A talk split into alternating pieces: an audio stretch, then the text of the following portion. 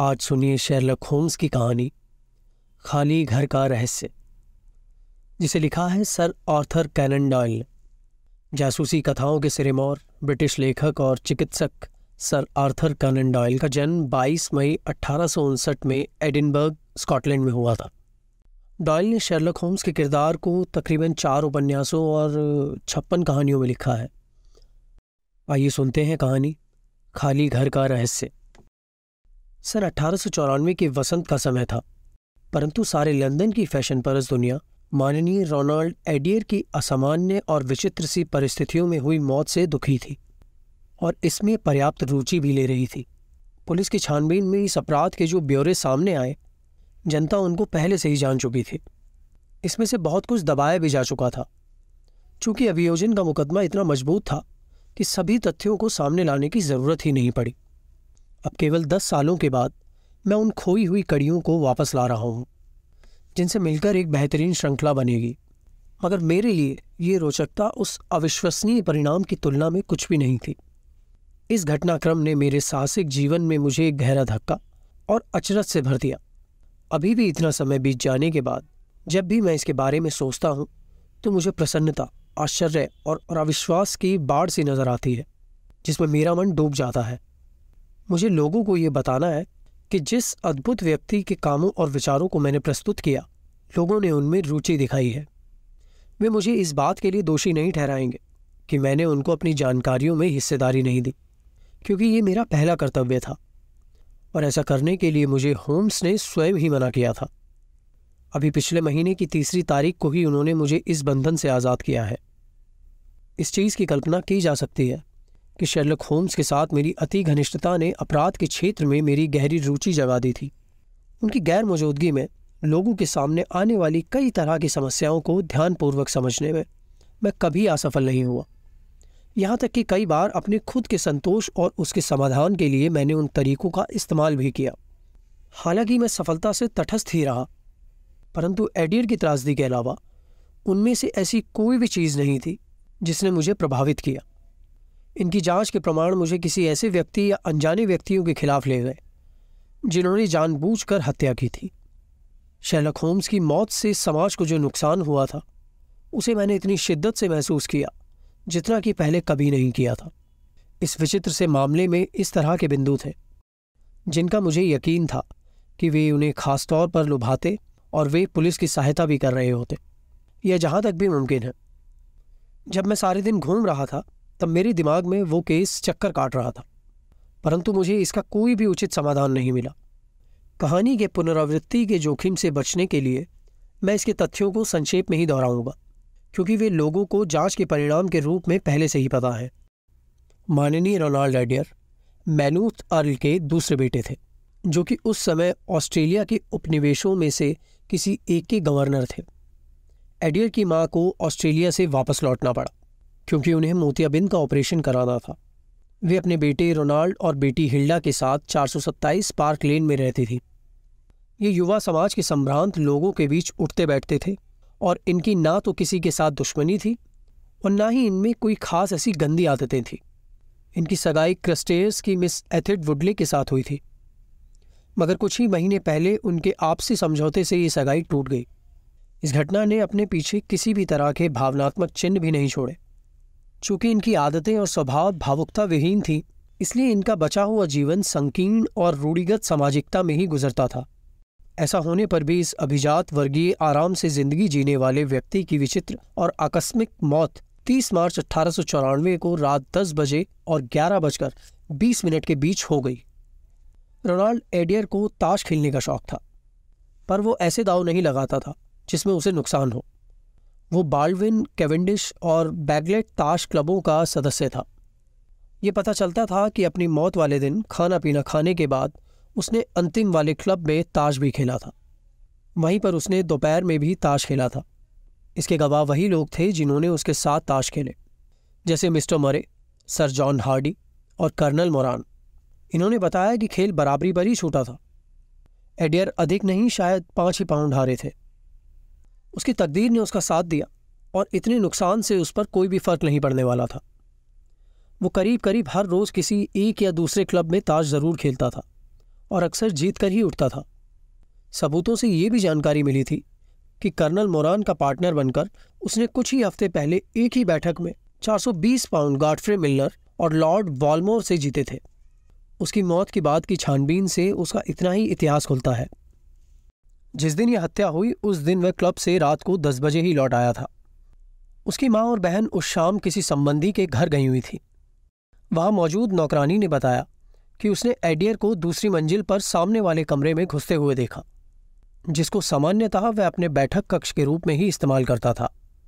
उस नौकरानी ने आतिशदान के जलाए जाने की आवाज़ भी सुनी और धुआँ होने पर उसने खिड़की खोल दी। ग्यारह बजकर बीस मिनट तक, जब तक कि मैडम मैनूथ और उसकी बेटी वापस नहीं आ गई। उसने कोई भी आवाज़ नहीं सुनी थी।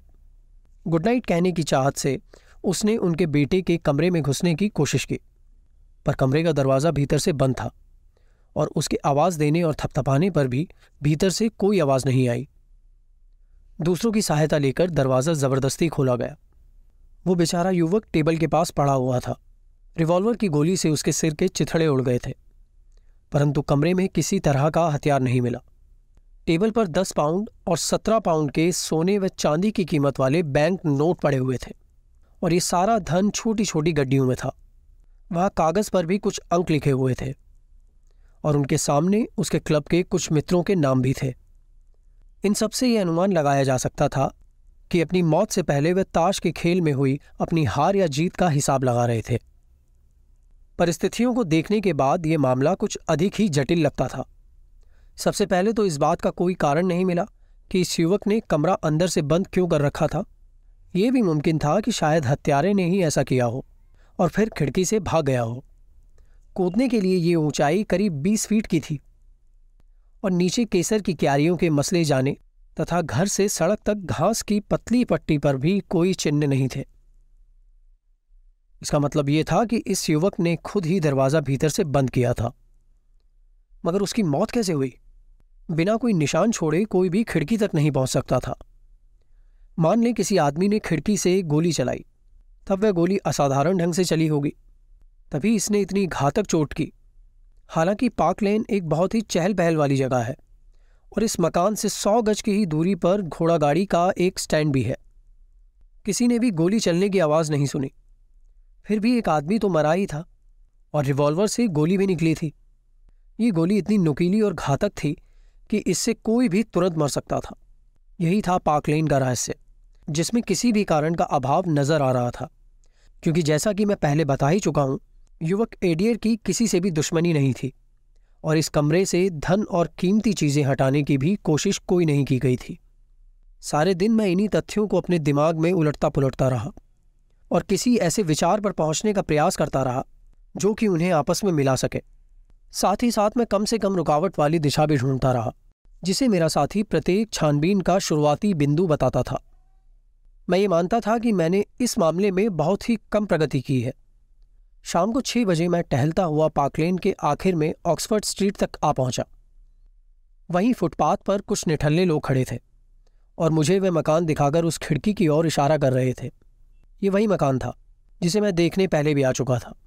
एक लंबा, पतला सा आदमी, जिसने रंगीन चश्मा लगा रखा था। मेरे अनुमान से वह सादे कपड़े में कोई जासूसी था और अपनी ही कोई कहानी सुना रहा था। वो जो कुछ भी कह रहा था, वहाँ खड़ी भीड़ उसे सुन रही थी। मैंने उसके पास पहुंचकर उसे सुना, पर उसका आकलन मुझे बिल्कुल बेहुदा लगा। इसलिए मैं कुछ निराश होकर वापस मुड़ा। जैसे ही मैं वापस मुड़ा, मैं ठीक मेरे पीछे एक बुज़ुर्ग विकलांग व्यक्ति से टकरा गया और उसकी कई किताबें ज़मीन पर बिखर गईं, जिन्हें लेकर वह कहीं जा रहा था। मुझे याद है कि जब मैं उन किताबों को उठा रहा था तभी मैंने उनमें से एक का शीर्षक पढ़ा। वृक्ष पूजन का मूल। और इसने मुझे थोड़ा सा अचंभित किया कि या तो ये बेचारा पुस्तक प्रेमी है, या व्यापारी, या शायद शौकिया ही ऐसी दुर्बोध पुस्तकें इकट्ठा कर रहा है। मैंने इस दुर्घटना के लिए उससे माफ़ी मांगी। पर ऐसा लग रहा था कि जिन किताबों के साथ मैंने दुर्व्यवहार किया था, वे उसके लिए बहुत ही महत्वपूर्ण थी।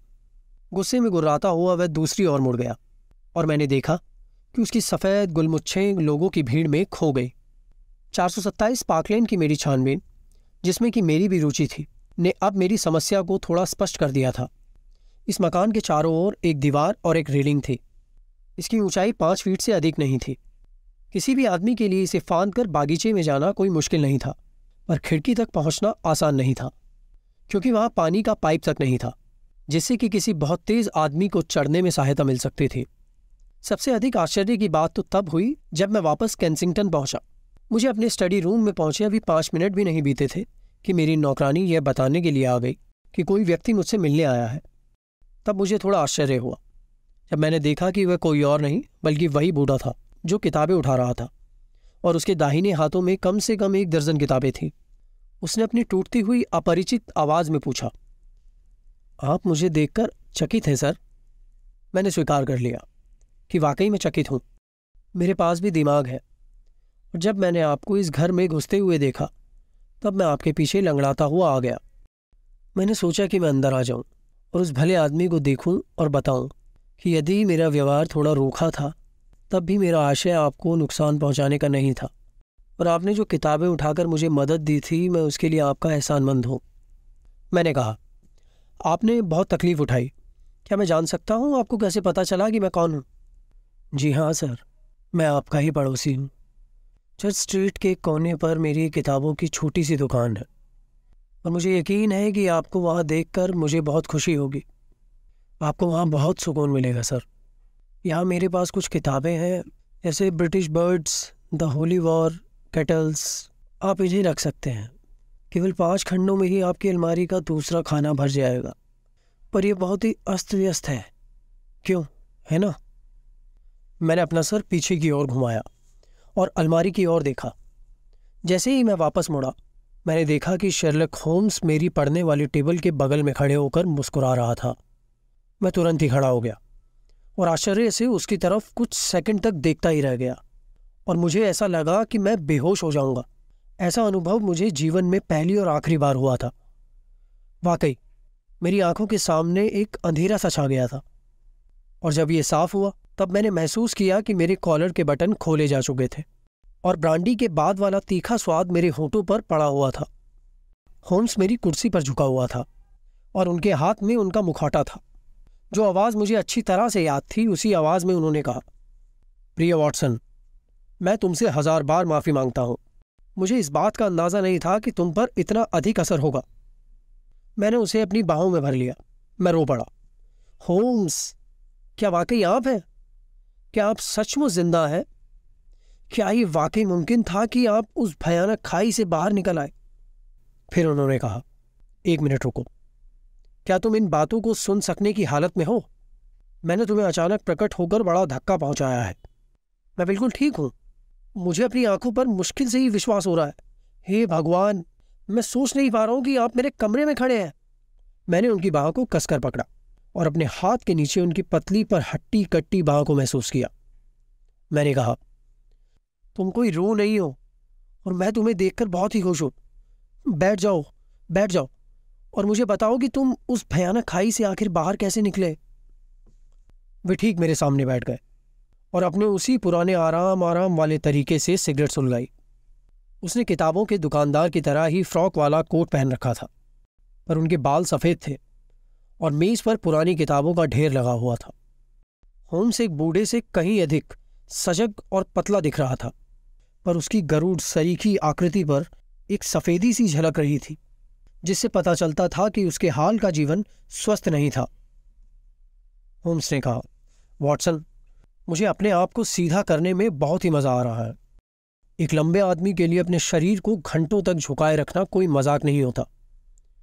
हाँ तो मेरे प्यारे दोस्त अपने इस सारे किस्से के साथ, क्या अब मैं अपने सामने आने वाली एक कठिन व खतरनाक रात के काम के लिए तुम्हारा सहयोग प्राप्त कर सकता हूँ?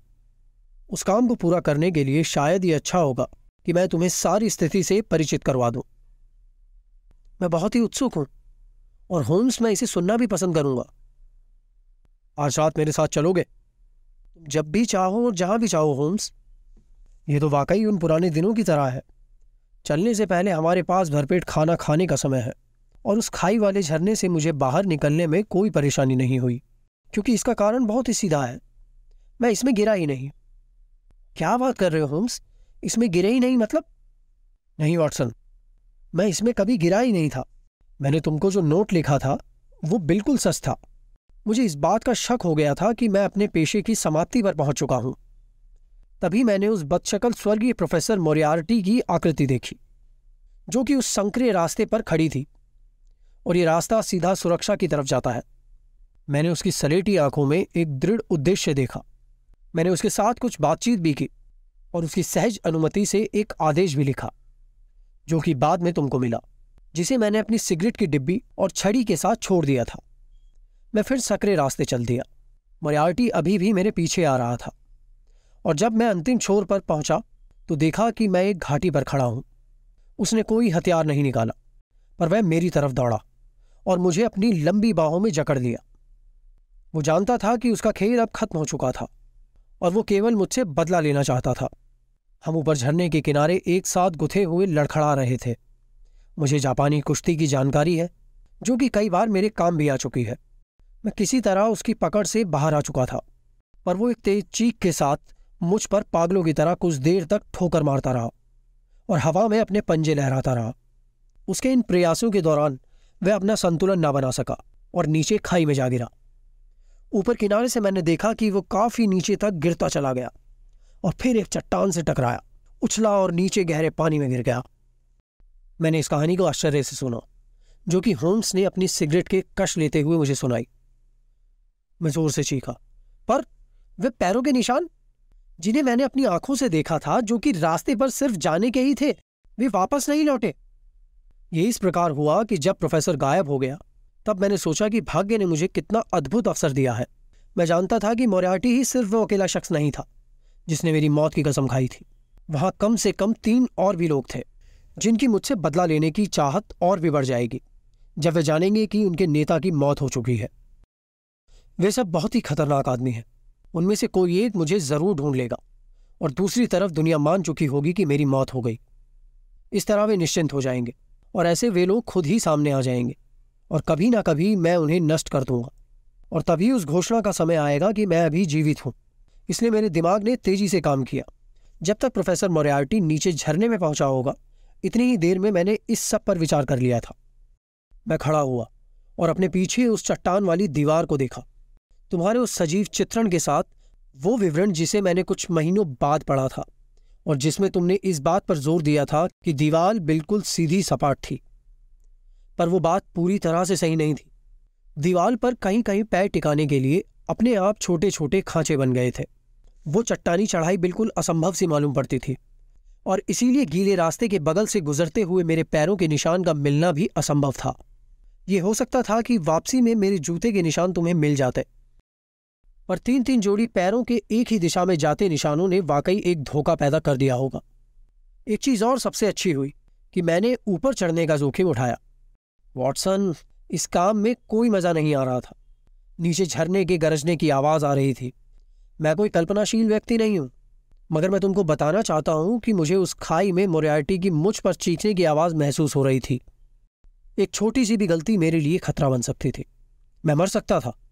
कई बार मेरे हाथ में घास का गुच्छा आया या मेरा पाँव भीगे हुए चट्टानी खांचों से फिसला और मुझे लगा कि मैं गया। पर मैंने ऊपर चढ़ने के लिए संघर्ष किया और कई फीट नीचे की चट्टान पर पहुँच गया, जो कि मुलायम, हरी काई से भरी हुई थी और जहाँ मैं दिखाई ना देकर बहुत ही आराम से लेट सकता था। मैं वहीं लेटा हुआ था, जहाँ प्रिय वॉटसन, तुम और तुम्हारे सहयोगी बहुत ही दयनीय तरीके से मेरी मौत की स्थितियों की छानबीन कर रहे थे। अंत में जब तुम सभी ने अपनी कभी ना बदलने वाली गलत धारणा को बना लिया और तुम लोग वापस होटल चले आए, तब भी मैं वहीं अकेला पड़ा रहा। मैंने सोचा कि मैं अपने रोमांचकारी कारनामों की समाप्ति पर पहुँच चुका हूँ, परंतु एक बिना उम्मीद वाली घटना ने मुझे ये दिखाया कि अभी भी मेरे लिए कुछ आश्चर्यजनक चीज़ें बची हुई हैं। तभी एक बड़ी सी चट्टान ऊपर से गिरी। मेरे पीछे ज़ोर की आवाज़ करते हुए रास्ते पर टकराई और फिर उछलकर झरने में गिर गई।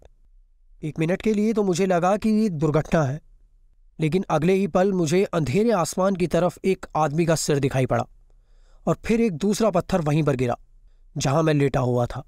इस पत्थर से मेरे सिर की दूरी सिर्फ़ एक फीट की ही थी। इसका मतलब बिल्कुल साफ़ था। मोरियार्टी अकेला नहीं था।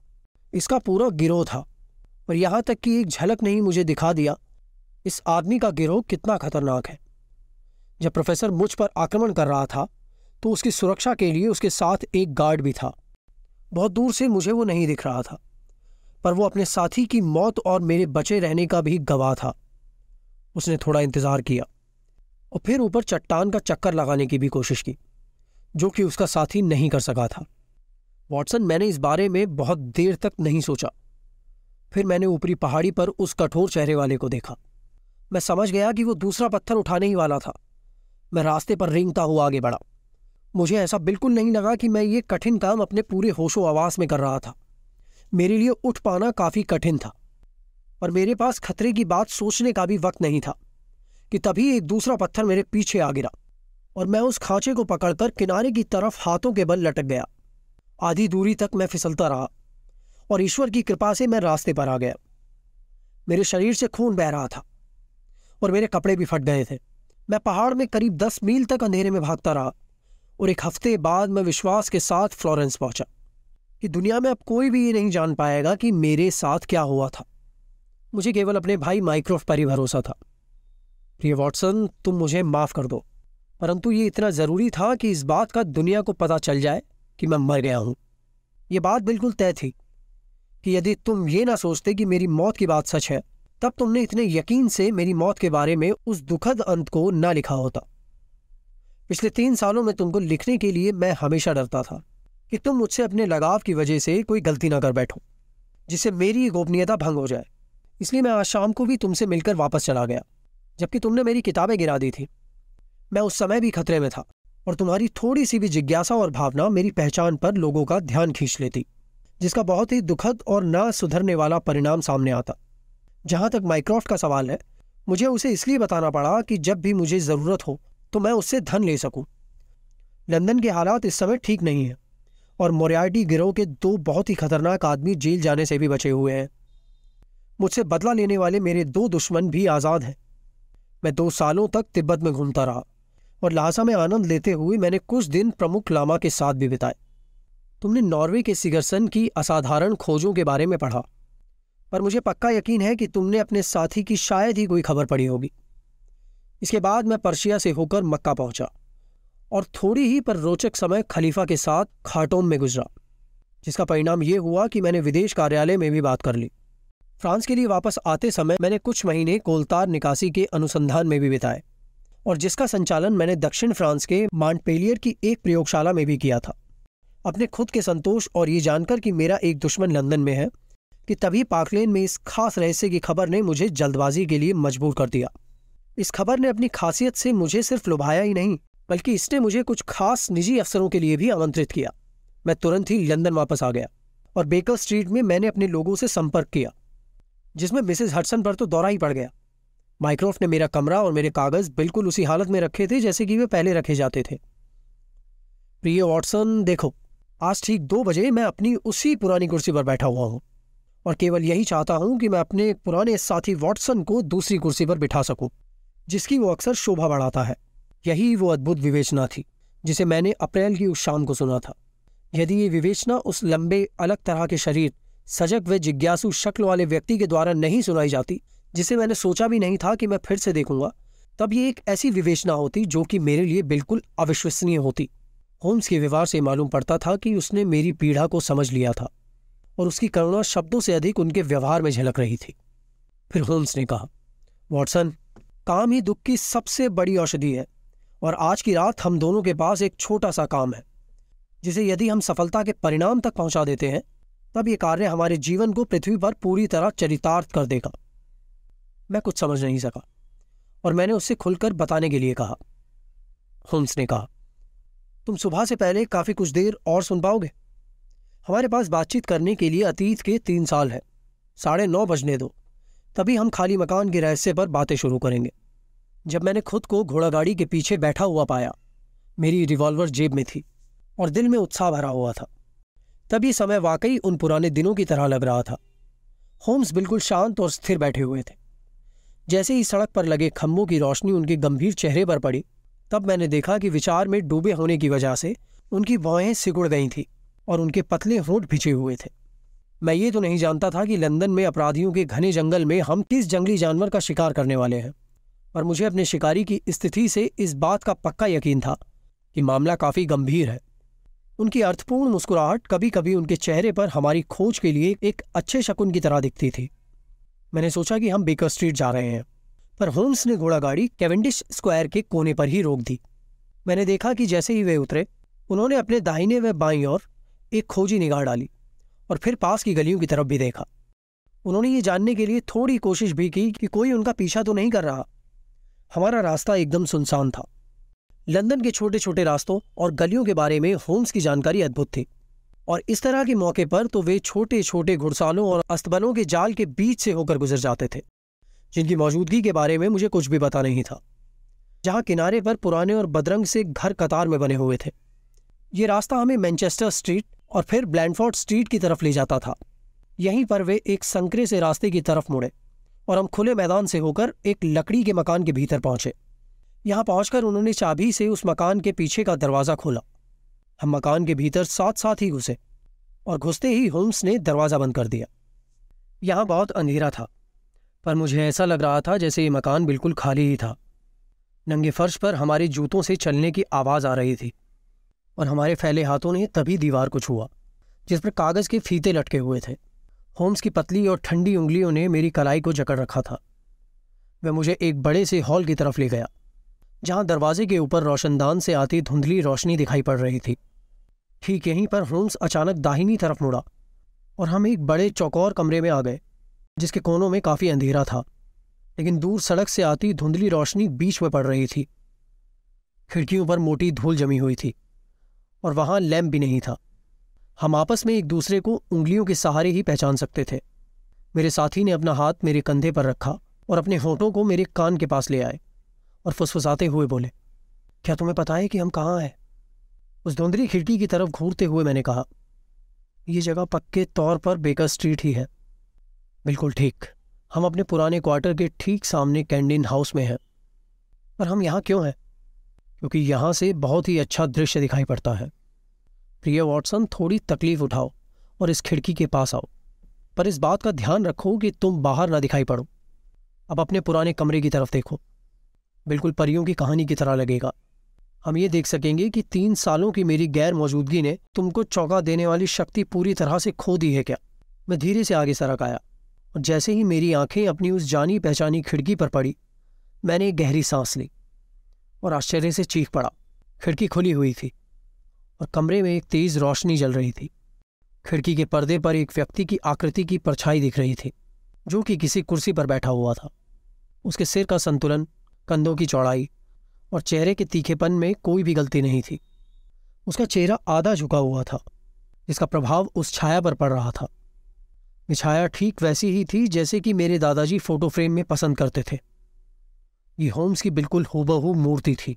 मैं इतना आश्चर्यचकित था कि मैंने अपना हाथ अपने पीछे खड़े आदमी की तरफ़ बढ़ाकर अपना यकीन पक्का कर लिया। वे धीमे से हँसते हुए हिल रहे थे।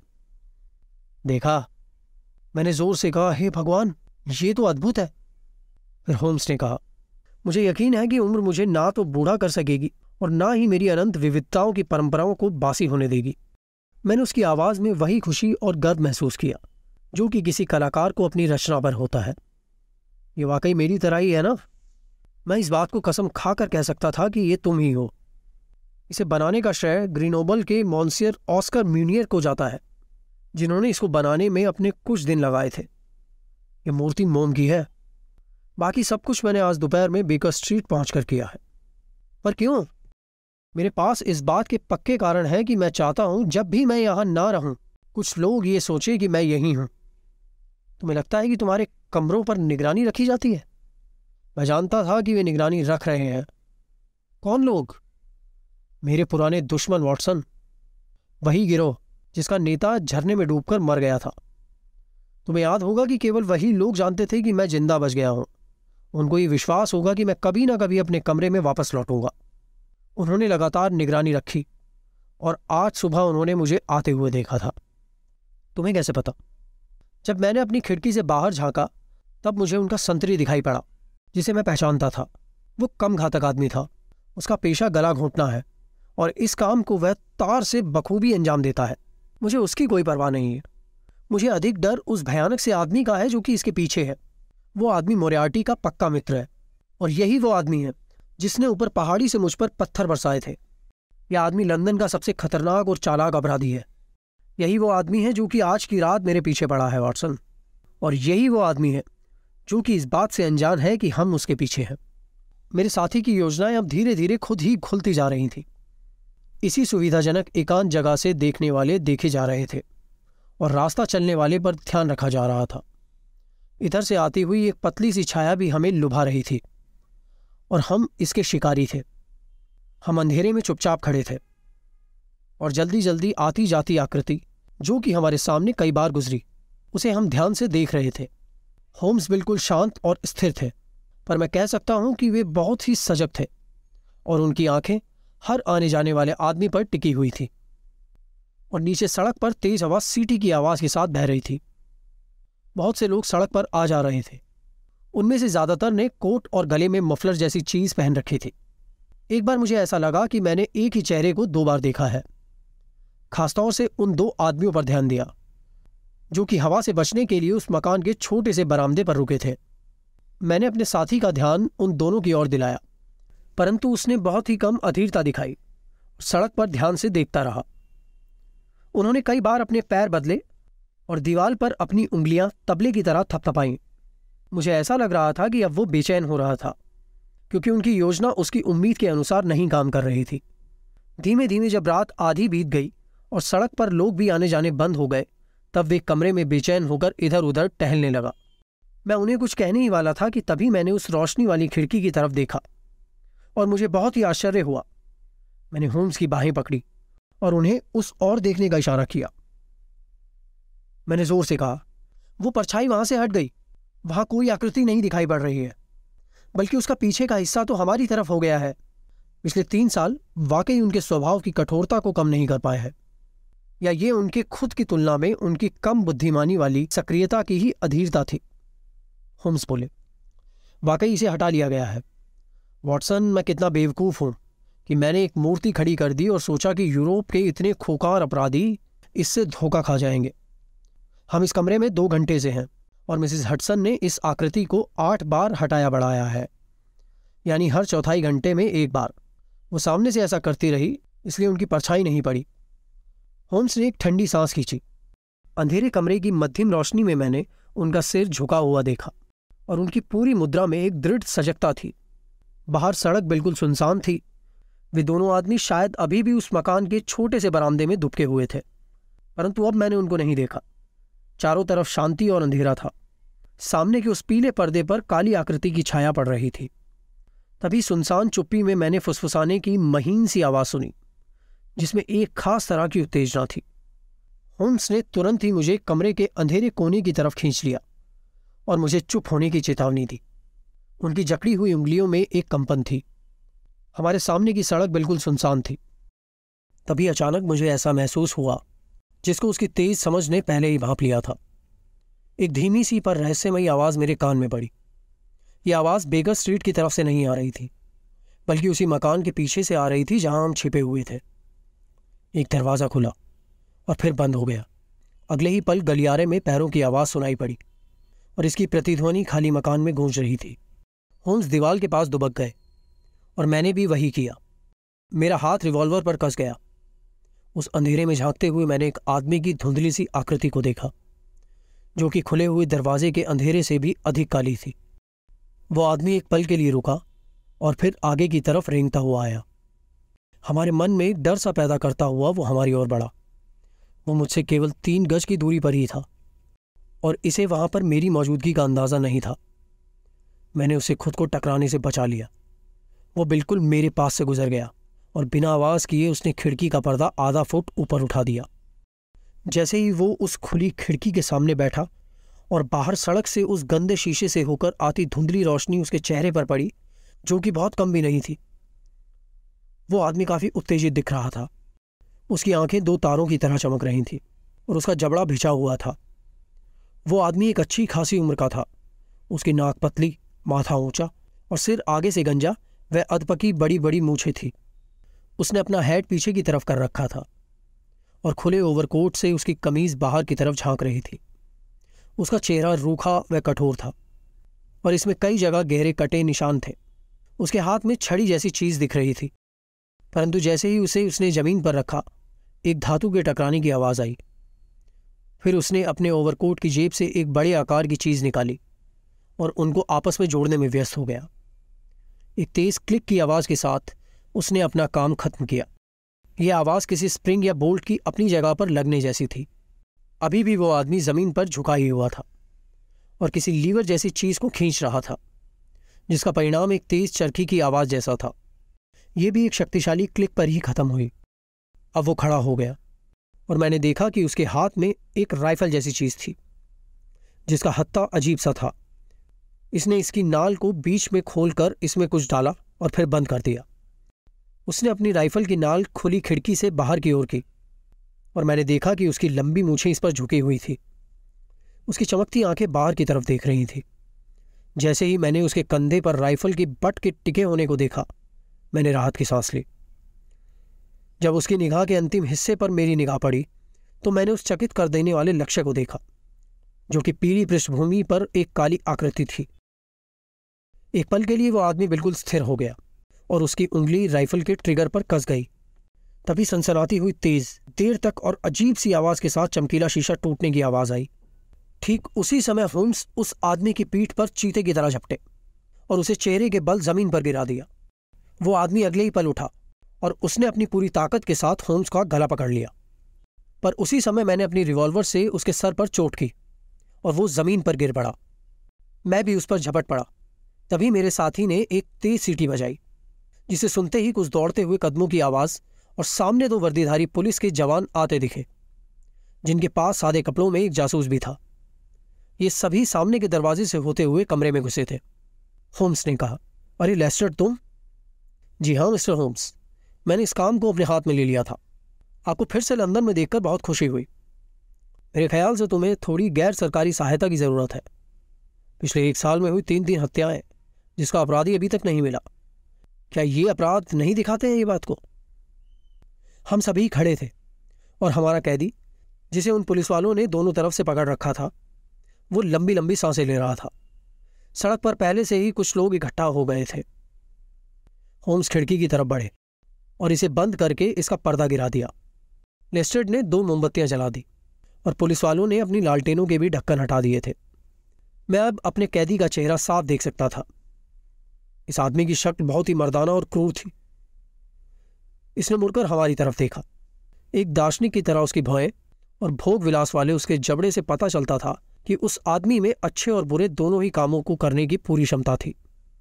प्रकृति के साधारण खतरनाक चिन्हों को पढ़े बिना, कोई भी उसकी सन की पलकों से ढकी क्रूर नीली आँखों, खोखार चेहरे, आक्रामक और डराने वाली नाक एवं घनी बाहें को नहीं देख सकता था। उसने हम में से किसी पर भी ध्यान नहीं दिया, पर उसकी आँखें होम्स के चेहरे पर गड़ी हुई थी, जिसमें घृणा और आश्चर्य दोनों का ही मिश्रण था। वो बुदबुदा रहा था। तुम बहुत चलाक हो। होम्स ने उसके मुड़े तुड़े कॉलर को ठीक करते हुए कहा। ओह, कर्नल! प्रेमियों के मिल जाने से यात्राएँ खत्म हो जाती हैं। पुराने नाटक ऐसा ही कहा करते थे। मुझे नहीं लग रहा कि तुम्हें देखकर मुझे खुशी महसूस हो रही है। हालाँकि झरने के ऊपर जब मैं लेटा था, तब तुमने मुझ पर ध्यान देने की मेहरबानी की थी। कर्नल अभी भी मेरे साथी को एकटक घूरता हुआ बोला, तुम बहुत दूर हो, होम्स ने कहा। मैंने अभी तक तुम्हारा इससे परिचय नहीं कराया है। यह आदमी कर्नल सेवेस्टियन मोरान है और किसी समय यह इंडियन आर्मी में था। हमारी ईस्टर्न एम्पायर का ये एक बेहतरीन निशानेबाज रह चुका है। क्यों, कर्नल? मैं सही कह रहा हूँ कि चीतों के शिकार में तुम्हारा कोई सानी नहीं है। होम्स फिर बोले, मेरी साधारण सी योजना ने इतने पुराने शिकारी को धोखा दे दिया। तुम्हें इसका अंदाज़ा होना चाहिए था।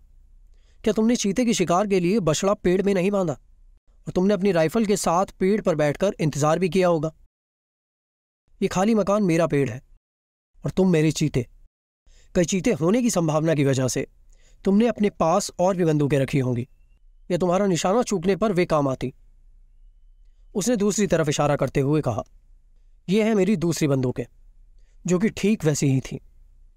फिर गुस्से से गुर्राता हुआ आगे की ओर झपट पड़ा, पर तभी दोनों पुलिस वालों ने उसे पकड़कर पीछे की ओर ढकेल दिया। उसके चेहरे पर भयानक गुस्सा दिख रहा था। होम्स ने कहा, मैं मानता हूँ कि तुमने भी मुझे आज थोड़ा सा आश्चर्य में डाल दिया था। मैंने ये नहीं सोचा था कि तुम भी इसी काम के लिए इस खिड़की का इस्तेमाल करोगे। मैंने सोचा था कि तुम सड़क से ही अपने काम को अंजाम दोगे। इसीलिए मेरे साथी लेस्टार्ड और उसके सहयोगी वहीं तुम्हारा इंतज़ार कर रहे थे। मेरी वो सारी तैयारियाँ बेकार चली गई। कर्नल मोरान ने उस सरकारी जासूस की तरफ़ मुड़ते हुए कहा, तुम्हारे पास मुझे गिरफ़्तार करने की वजह हो सकती है और नहीं भी, पर इस आदमी का ताना सुनने के मेरे पास कोई वजह नहीं है। अगर मैं कानून के हाथ में हूँ तो कानून को अपने ढंग से काम करने दो लेस्टार्ड ने कहा। यह बात सही है। अब हमारे यहाँ से जाने तक आप कुछ भी नहीं कहेंगे। होम्स ने वो शक्तिशाली एयरगन ज़मीन से उठा ली और इसके काम करने के तरीके को ध्यान से देखने लगे। फिर बोले, ये बहुत ही बेहतरीन हथियार है। इसमें आवाज़ भी नहीं होती है और इसकी मारक क्षमता भी अच्छी है। मैं जानता हूँ कि इसे उस प्रोफेसर मोरियाटी ने अंधे जर्मन मिस्त्री से ऑर्डर देकर बनवाया था। मैं इसके बारे में कई वर्षों से जानता था। हालाँकि इस तरह से परखने का अवसर मुझे कभी नहीं मिला। लेस्टेड मैं इसमें लगने वाली गोली पर भी तुम्हारा ध्यान आकर्षित करना चाहूँगा।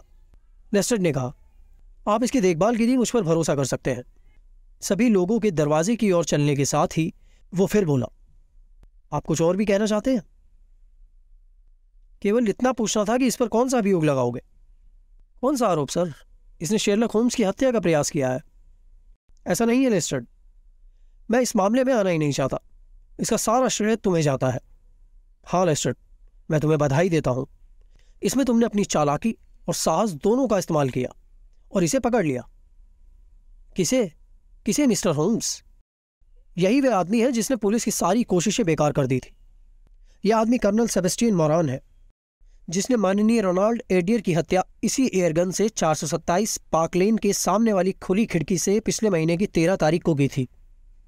यही इसका अभियोग है लिस्टर्ड वॉटसन, अगर तुम उस टूटी हुई खिड़की से कुछ पाना चाहते हो तो मेरे पढ़ने वाले कमरे में आधे घंटे के लिए मेरे साथ एक सिगार पीते हुए तुम एक अच्छी जानकारी प्राप्त कर सकते हो, होम्स ने कहा।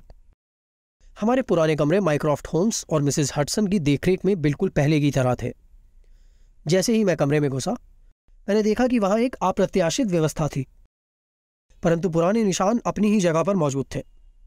मेज पर एसिड के धब्बे पड़े हुए थे। वहाँ अलमारी में बेकार और संदर्भ ढूँढने वाली किताबों के ढेर लगे थे, जिनमें से बहुत सी किताबों को तो एक आम नागरिक जला देना ही पसंद करेगा। चित्र, वायलिन का डब्बा, पाइप रखने का आला, यहाँ तक कि पर्शियन चप्पलें, जिनमें तंबाकू भी पड़ी थी, ये सब भी मेरी आँखों के सामने थे। इस कमरे में दो लोगों का दखल पहले से ही था।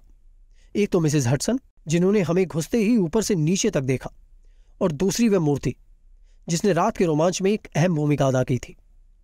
ये मूर्ति रंगीन मोम की थी और इसकी शक्ल मेरे साथी की बिल्कुल हुबहू थी। इसे एक छोटी सी टेबल पर रखा गया था और इस पर होम्स का एक गाउन भी पड़ा था, ताकि सड़क से इसे उनके होने का भ्रम पैदा किया जा सके। होम्स ने कहा मिसेज हटसन आपने उन सभी सावधानियों पर एक नज़र डाल ली होगी। सर, जैसा आपने मुझे बताया था, मैं अपने घुटनों के बल ही हो गई थी। बहुत बढ़िया, तुमने सारा काम बहुत ही अच्छे ढंग से किया था। क्या तुमने देखा कि वह गोली कहाँ गई? हाँ सर। पर मुझे डर है कि इसने आपकी खूबसूरत मूर्ति को तो बर्बाद कर दिया होगा, क्योंकि वह इसके सिर को छेदते हुए दीवाल से टकराकर गिर पड़ी। मैंने उसे कालीन से उठा लिया था। ये रही। होम्स ने इसे लेकर मुझे दे दिया और बोले, वॉटसन, तुम समझ ही रहे होगे कि ये एक रिवॉल्वर की छोटी सी गोली है। कोई बहुत बुद्धिमान व्यक्ति ही होगा, जो ये समझेगा कि ये गोली एयरगन से निकली है। ठीक है, मिसिस हटसन आपके सहयोग का मैं बहुत आभारी हूँ। वॉटसन, चलो। अब अपनी पुरानी जगह पर बैठते हैं, क्योंकि कई ऐसे विषय हैं जिन पर मैं तुमसे बात करना चाहता हूँ। होम्स ने अपना फरवाला फ्रॉक कोट उतार दिया और उस पुतले से अपना वही पुराना ड्रेसिंग गाउन उठाकर पहन लिया। जब होम्स ने अपने पुतले का टूटा हुआ माथा देखा तो हँसते हुए बोला, पुराने शिकारी दिमाग ने ना तो अपना संतुलन खोया और ना ही अपनी आँखों का पैनापन। माथे को छेदती हुई सिर के पिछले भाग के ठीक बीच में इसने ऐसी एक चोट पहुंचाई है। वो आदमी भारत का बेहतरीन शिकारी था। और मुझे उम्मीद है कि लंदन में भी कुछ ऐसे और बेहतर निशानेबाज होंगे। क्या तुमने इनका नाम सुना है? नहीं, मैंने नहीं सुना है। वो बहुत ही मशहूर है। और जहाँ तक मुझे याद है, तुमने प्रोफेसर जेम्स मोरियार्टी का भी नाम नहीं सुना होगा, जो कि शताब्दी का बहुत ही तेज दिमाग वाला व्यक्ति था। अलमारी से उठाकर जीवनियों की सूची मुझे दे दो। वे अपनी कुर्सी पर बैठकर हवा में सिगार के बादल उड़ाते हुए आराम से इसके पन्ने पलटते रहे। वे बोले एम से मेरा संग्रह काफ़ी अच्छा है। मराठी अपने आप में ही काफ़ी पॉपुलर है।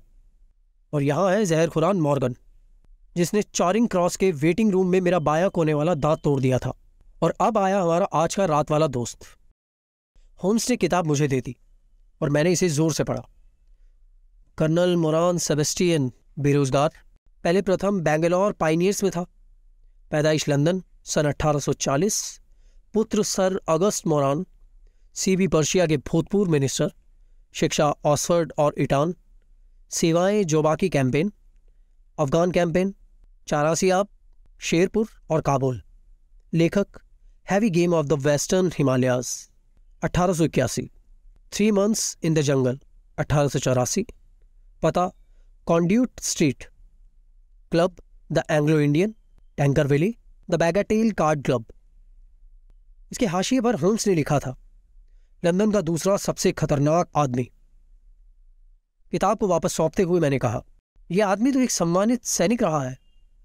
होम्स ने जवाब दिया, ये सच है। एक हद तक इसने कई अच्छे काम किए हैं। ये बहुत ही साहसी आदमी रहा है। इसकी कहानी अभी भी भारत में सुनाई जाती है कि शेर के आधे खाए हुए घायल आदमी के पीछे कैसे ये नाले में रेंगकर उतर गया था। वॉटसन, कुछ पेड़ ऐसे होते हैं जो एक खास ऊंचाई तक बढ़ते हैं।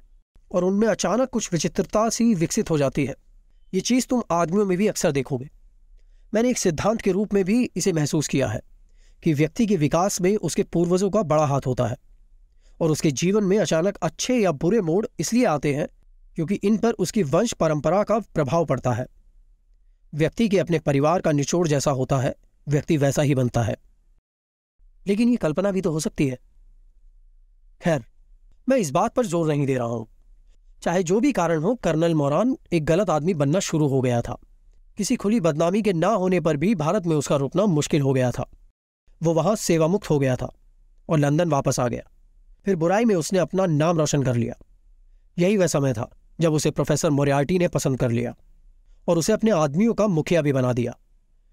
मोरियार्टी ने उसे खुले हाथों से धन दिया और वो उससे केवल एक या दो बहुत ही ऊँचे दर्जे के काम लेता था।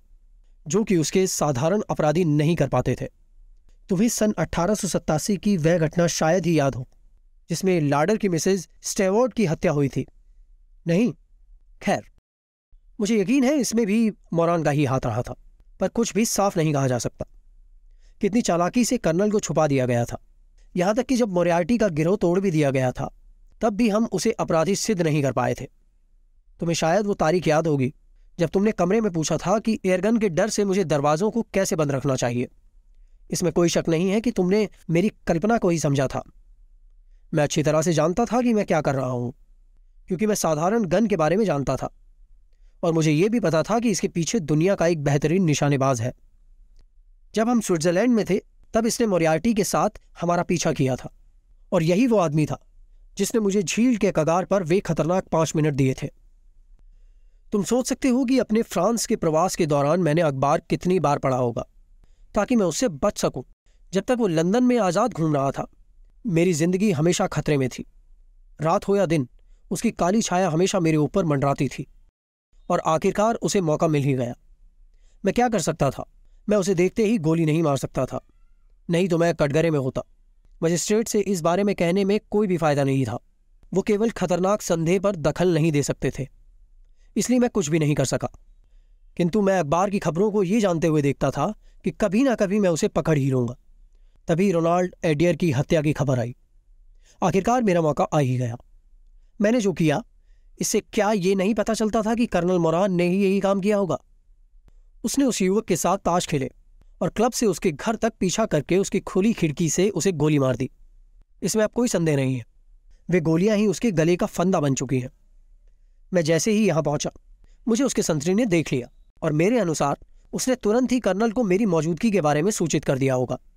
उसने मेरी वापसी को इस अपराध से जोड़ने में देरी नहीं की और इसके लिए वह खुकार तरीके से तैयार हो गया। मुझे यकीन था कि वो मुझे अपने रास्ते से हटाने की कोशिश करेगा और इसके लिए वो खतरनाक हथियार का भी इस्तेमाल करेगा। मैंने उसके लिए खिड़की में एक बढ़िया लक्ष्य भी छोड़ रखा था। साथ ही साथ मैंने पुलिस को भी बता दिया था कि उनकी ज़रूरत मुझे पड़ सकती है। और वॉटसन, तुमने उनकी मौजूदगी दरवाजे पर बिल्कुल सही समय पर देखी हुई थी। मैंने न्यायिक सबूत के लिए इसका इस्तेमाल किया था, पर मैंने सपने में भी नहीं सोचा था कि वो अपने आक्रमण के लिए वही जगह चुनेगा। वॉटसन, क्या आप भी कुछ बताने के लिए बाकी रह गया है? मैंने कहा हाँ। आपने अभी तक ये स्पष्ट नहीं किया कि माननीय रोनाल्ड एडियर की हत्या के पीछे कर्नल का मकसद क्या था। ओ प्रिय वॉटसन, जहाँ अधिकतर तार्किक दिमाग असफल होते हैं वहाँ हम अनुमान का इस्तेमाल करते हैं। मौजूदा सबूतों के ऊपर हर कोई अपनी धारणा बनाता है, और आपकी धारणा मेरी तरह सही भी हो सकती है। तब आप कोई धारणा बना चुके हैं। मेरे ख्याल से वास्तविकता को बताना कठिन नहीं है। कर्नल मोरान और उस युवक एडियर के बीच सबूतों से यह पता चलता है कि उन्होंने काफ़ी अधिक धन जीता था। इसमें कोई शक नहीं है कि मोरान ने उनके साथ बेईमानी की थी। वैसे इस बात को तो मैं बहुत पहले से ही जानता था। मुझे यकीन है कि एडियर को हत्या वाले दिन ही ये बात पता चल गई थी कि मोरान उससे बेईमानी कर रहा है। संभव है कि उसने मोरान से अकेले में बात की होगी और उसकी पोल खोल देने की धमकी भी दी होगी। ये भी कहा होगा कि वो क्लब को अपना त्यागपत्र दे दे और आगे से ताश ना खेलने की कसम खाए। इसमें कोई शक नहीं था कि एडियट के जैसा युवक तुरंत ही एक जाने माने अपनी से बड़ी उम्र के आदमी की पोल खोलकर उसकी घोर बदनामी कर देता। शायद उसने वैसा ही किया, जैसा कि मैं बता चुका हूँ। क्लब से निकाले जाने पर मोरान बर्बाद हो जाता, क्योंकि उसे ताश की बेईमानी के खेल से फ़ायदा होता था। इसलिए उसने एडियर की हत्या उसी समय कर दी, जब वो इसका हिसाब लगा रहा था कि उसे खुद कितना धन वापस करना है, क्योंकि उसके साथी ने बेईमानी की थी। उसने अपना दरवाज़ा इसलिए बंद कर लिया था कि घर की औरतें वहाँ अचानक ना आ जाए, और ये जानने की कोशिश ना करने लगे कि वो इन नामों और सिक्कों को लेकर क्या कर रहा है। अब तो जो होना था सो हो गया। मुझे इसमें कोई शक नहीं है कि आपने सच्चाई को ढूंढ निकाला, होम्स। अभी अदालत में तय होगा या नहीं होगा, चाहे जो भी हो। पर इस बीच कर्नल मोरान हमारे लिए परेशानी का कारण नहीं बनेगा। वॉन हॉर्डर की वो मशहूर एयरगन अब स्कॉटलैंड यार्ड के संग्रहालय में शोभा बढ़ाएगी। शर्लक होम्स अब ज़िंदगी को फिर से उन रोचक छोटी छोटी समस्याओं की छानबीन में लगाने के लिए आज़ाद था, जिसका अवसर लंदन का जटिल जीवन उसे विपुल मात्रा में देता रहता था। तो दोस्तों, ये थी शर्लक होम्स की कहानी खाली घर का रहस्य। जिसे लिखा था सर आर्थर कॉनन डॉयल ने। और भी कहानियाँ सुनने के लिए आप इस चैनल को सब्सक्राइब कर सकते हैं। धन्यवाद।